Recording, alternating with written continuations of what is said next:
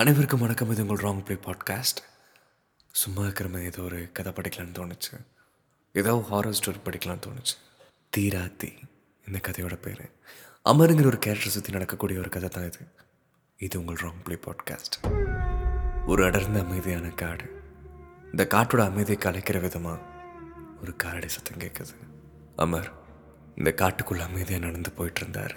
தூரத்தில் ஒரு வெளிச்சம் தெரிகிற மாதிரி இருந்துச்சு இந்த காட்டுக்குள்ளே ஒரு ஊர் இருந்துச்சு. அது எல்லாமே திருவிளக்குகள். அந்த திருவிளக்குகள் ஒன்றும் விட்டு விட்டு எரிஞ்சிட்டு இருக்கும்போது அதை நோக்கி போகலான்னு போனார் இவர். உடனே இந்த லைட் ஆஃப் ஆயிடுச்சு. சரி இந்த விளக்கு நோக்கியே போகலாங்கிறக்கா அவர் காடி வைக்கும்போது அந்த அமைதியான காட்டில் இன்னொரு காடி சத்தமும் கேட்குது அமருக்கு அப்போ தான் பயம் ஆரம்பிக்குது. உயிர் பயம் இல்லை. ஒரு மாதிரி வேட்டையாடப்படுவோங்கிற பயம்.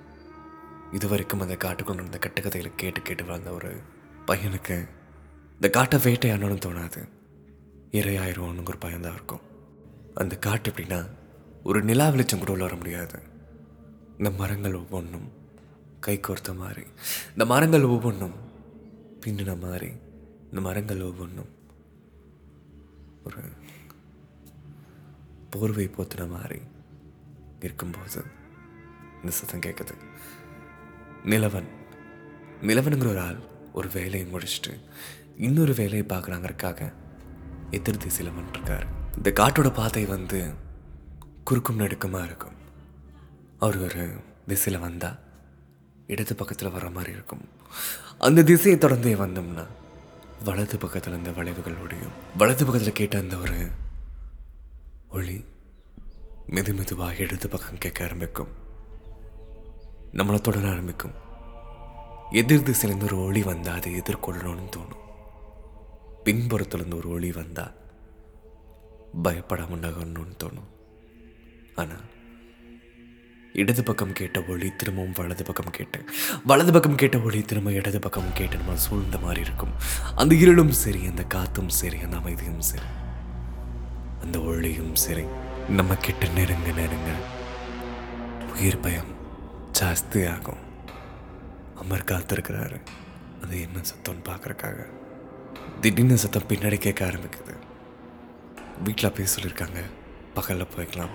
இந்த ராத்திரி இருந்து காடை தாண்டுறது நல்லதில்ல என்ன மெது மெதுவாக வேற ஒரு திசையை நோக்கி போகும்போது அந்த சத்தம் ரொம்ப கெட்டு கேட்க ஆரம்பிக்குது. சத்தம் உடனே நின்ன உடனே ஒரு மூச்சு காத்தவன் கழுத்தில் அடிக்குது. உன்னுடைய மெதுவாக பயத்தோட திரும்பி பார்க்கும்போது ஒரு கோர முகம் கொண்ட ஏதோ ஒரு உருவம் தன்னை நோக்கி ஓடி வருது. ஐயோ அம்மானு மாதிரி கதறிட்டு ஓடுறாரு. ஓடும்போது கீழே தடுக்கி விட்டுட்டு திரும்ப பார்க்கும்போது அந்த உருவத்தை காணும். வேறு யாரும் இங்கே இல்லை. நம்ம மட்டும்தான் ஒரு சாதாரண பயம் அப்படின்னு அவர் நினச்சிட்டு இருக்கும் போது திரும்பி பார்த்தா நம்மளை கை வச்சு கொடுக்க தடுக்க முடியாத அளவுக்கு ஒரு தூரத்துலேருந்து ஒரு பயங்கரமான உருவம் தலையை விரிச்சு போட்டு ஆன்னு கத்திட்டு அவர் நோக்கி ஓடி வருது. ஓடி வந்த உருவம் அம்மரை தொட்டு தூக்குது. அமர்னால் பேசவும் முடியல. தன்னால் நகரவும் முடியல. கத்தவும் முடியல. ஆனால் கதறாரு. அந்த பேய் கீழே விடுது கீழே தொப்புன்னு விழுந்த உடனே எந்திரிச்சு கழுத்து கை காலுங்க. ஏதாவது ரத்தம் வருதா? ஏதாச்சான்ற டாக்டர் பார்க்குறான். மூக்கு வாயின்னு மூச்சு விடுற இடைவேளை கூட இல்லாமல் திரும்ப திரும்ப மூச்சு வாங்கிட்டு இருந்தான் யாரும் இல்லை. இங்கே ஒன்றும் இல்லை. இது மனப்பிராதி நினச்சி இங்கேருந்து போல நகரும் போது ஒரு மூணு மரம் தள்ளி ஒரு உருவம் உடைய பாட்டிருக்கு எங்கள் வீட்டுக்கு ஒரே பையன். எதுவும் செஞ்சிடாத. ஐயோ இன்றதுக்கு வந்து தப்பு தான் என்னை மன்னிச்சிரு என்ன எதுவும் கொடுறாத அப்படின்னு கதறிட்டு அங்கேருந்து தப்பிச்சு ஓடுறான். அவன் தலையில் ஏதோ ஒரு விஷயம் தொடுற மாதிரியோ ஏதோ ஊடுற மாதிரி கவனிக்கிறான். இது ஒரு பாம்பாக இருக்குமோ? இல்லை இந்த உருவம் ஏதாவது ஒன்று பண்ணிருச்சோன்னு தலையை உழுட்ருக்கான் அவன் தலையை உலுக்கி பார்த்ததையும் அந்த உருவம் காணுங்க. இவ்வளோ நேரம் நல்லா இருந்த இருக்கு. அந்த தலையை உலுக்கி பார்த்ததையும் பேய் மாதிரி இது தெரியுது. அப்போ இதுதான் சான்ஸ் நட்டு ஓடுறான். கத்திட்டு கதறிட்டு இல்லாத பொல்லாத சாமியெல்லாம் கும்பிட்டு ஓடுறான். திடீர்னு அவனுடைய ஒன்று குதிக்குது. அவன்கிட்டயே பார்த்து ஏற்கனவே இருளாகிற இடம் வந்து இது ஒரு உருவங்குகள் மட்டும் புரியுது. அவனால் அங்கேருந்து தப்பிக்கவும் முடியல. அது என்ன? அது எந்த இடத்துல இருக்குங்கிறத தெரிஞ்சுக்கவும் முடியல. மெதுவாக கண்ணு தெரியாதவங்க மாதிரி இருட்டான இடத்துல.